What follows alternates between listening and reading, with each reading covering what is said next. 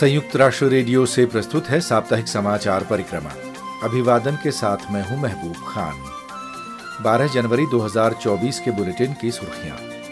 Gaza में Israel के तथाकथित जनसंहारक इरादों पर अंतर्राष्ट्रीय न्यायालय आईसीजे में मुकदमे की सुनवाई। इस बीच गाजा में तत्काल युद्ध विराम की फिर पुकार। नया वर्ष शुरू होने पर भी यूक्रेन में युद्ध से कोई राहत नहीं। बांग्लादेश में हाल के चुनावों में हिंसा की खबरों के मद्देनजर लोकतंत्र को समावेशी बनाने की पुकार। अफ़गानिस्तान में लड़कियों व महिलाओं को तथा कथित इस्लामी पोशाक नहीं पहनने पर बंदी बनाए जाने पर चिंता और 10 जनवरी को विश्व हिंदी दिवस पर मनाया गया हिंदी भाषा की मधुरता और विविधता का जश्न। हम आपको याद दिलाना चाहेंगे कि वैश्विक परिप्रेक्ष्य वाली मल्टीमीडिया समाचार सामग्री के लिए आप हमारी वेबसाइट पर आना ना भूलें।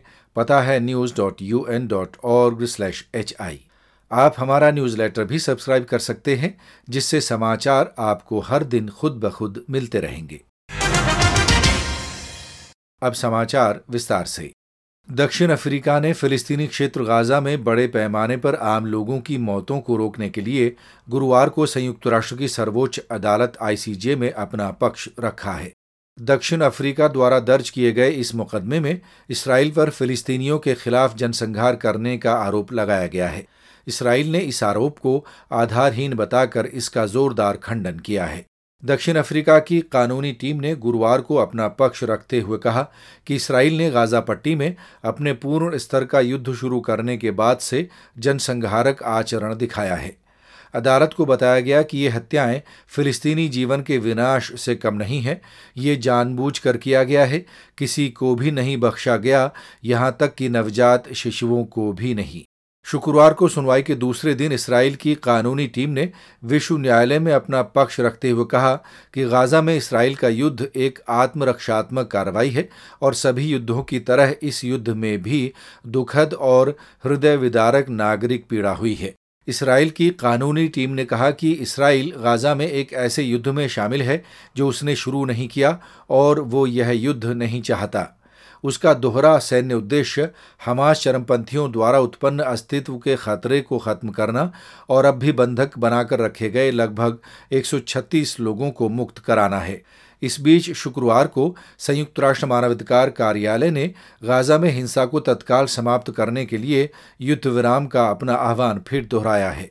यूएन मानवाधिकार उच्चायुक्त कार्यालय ने कहा है कि भयावह पीड़ा और जीवन की हानि को रोकने के लिए और भूख व बीमारी के चौंकाने वाले स्तर का सामना कर रही आबादी को मानवीय सहायता के त्वरित और प्रभावी वितरण की अनुमति देने के लिए युद्ध विराम की सख्त ज़रूरत है।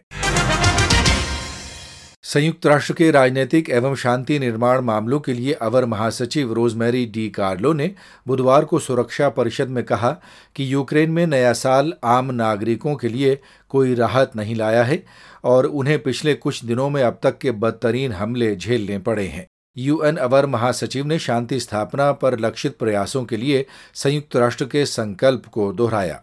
ज़्यादा जानकारी के साथ सचिन गौड़। रूसी सैन्य बलों ने 24 फरवरी 2022 को यूक्रेन पर आक्रमण किया था, जिसके बाद से अब तक सुरक्षा परिषद की 100 से अधिक बैठकें हो चुकी हैं। यूएन अवर महासचिव रोजमेरी डिकार्लो ने ध्यान दिलाया कि इसके बावजूद यूरोप में दूसरे विश्व युद्ध के बाद सबसे गंभीर सशस्त्र टकराव अपने तीसरे साल में प्रवेश करने के कगार पर है। उन्होंने कहा कि इस युद्ध में हुई मौतें, विध्वंस और अस्थिरता पहले से ही विनाशकारी है और अब ये सोचना भी भयावह है कि यह हमें कहाँ ले जा सकता है। इसे रोका जाना होगा। यूक्रेन युद्ध शुरू होने के बाद से अब तक दस हज़ार से अधिक आम नागरिकों की जान गई है जबकि उन्नीस हज़ार से अधिक घायल हुए हैं अवर महासचिव ने बताया कि 29 दिसंबर और 2 जनवरी के दौरान हमलों में छियानवे लोग मारे गए और 423 घायल हुए The new year has brought no respite to Ukraine. On the contrary, in recent weeks, the country has been suffering some of the worst attacks since the beginning of the illegal war.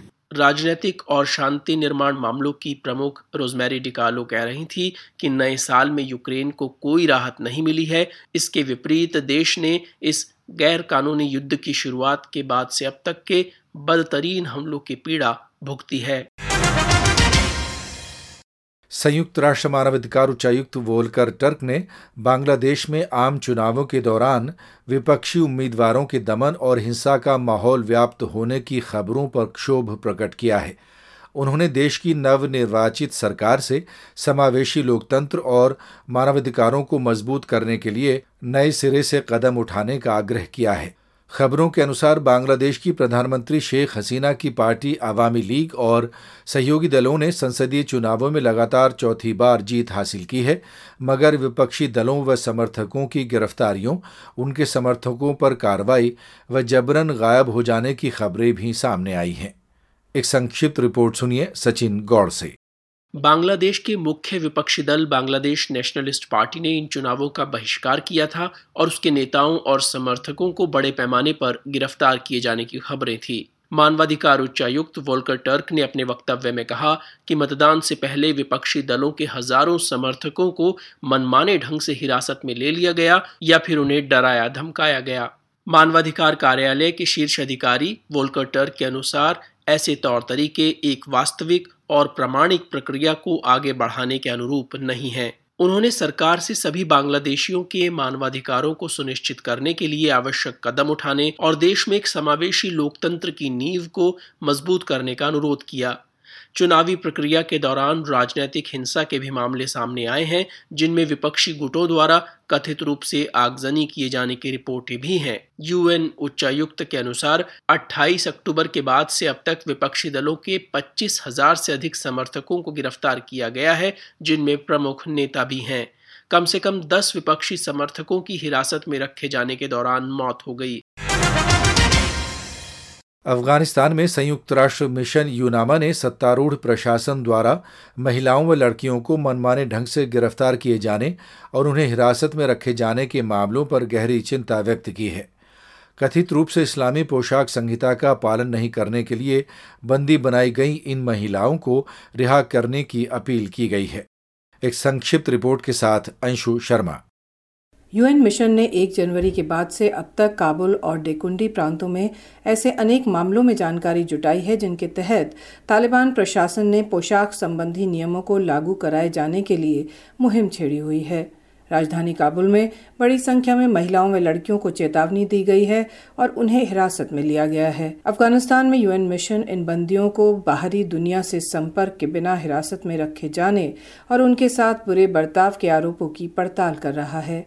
प्राप्त जानकारी के अनुसार, जातीय व धार्मिक अल्पसंख्यक आबादी पर इन नियमों को लागू कराए जाने की मुहिम का ज़्यादा असर हुआ है। इन महिलाओं की रिहाई के लिए एक पुरुष संरक्षक की आवश्यकता होगी, जो एक पत्र पर अपने हस्ताक्षर के ज़रिए ये गारंटी दे कि भविष्य में इन नियमों का पालन किया जाएगा। ऐसा न होने की स्थिति में दंड दिए जाने का प्रावधान है। दुनिया भर में स्थित हिंदी भाषा प्रेमी 10 जनवरी को विश्व हिंदी दिवस के अवसर पर हिंदी की मधुरता का जश्न मनाते हैं। यूनेस्को ने 1948 में हिंदी को अपनी आधिकारिक भाषाओं की सूची में शामिल किया था। भारत में संयुक्त राष्ट्र के रेजिडेंट कोऑर्डिनेटर शोम्बी शार्प का विश्व हिंदी दिवस पर संदेश।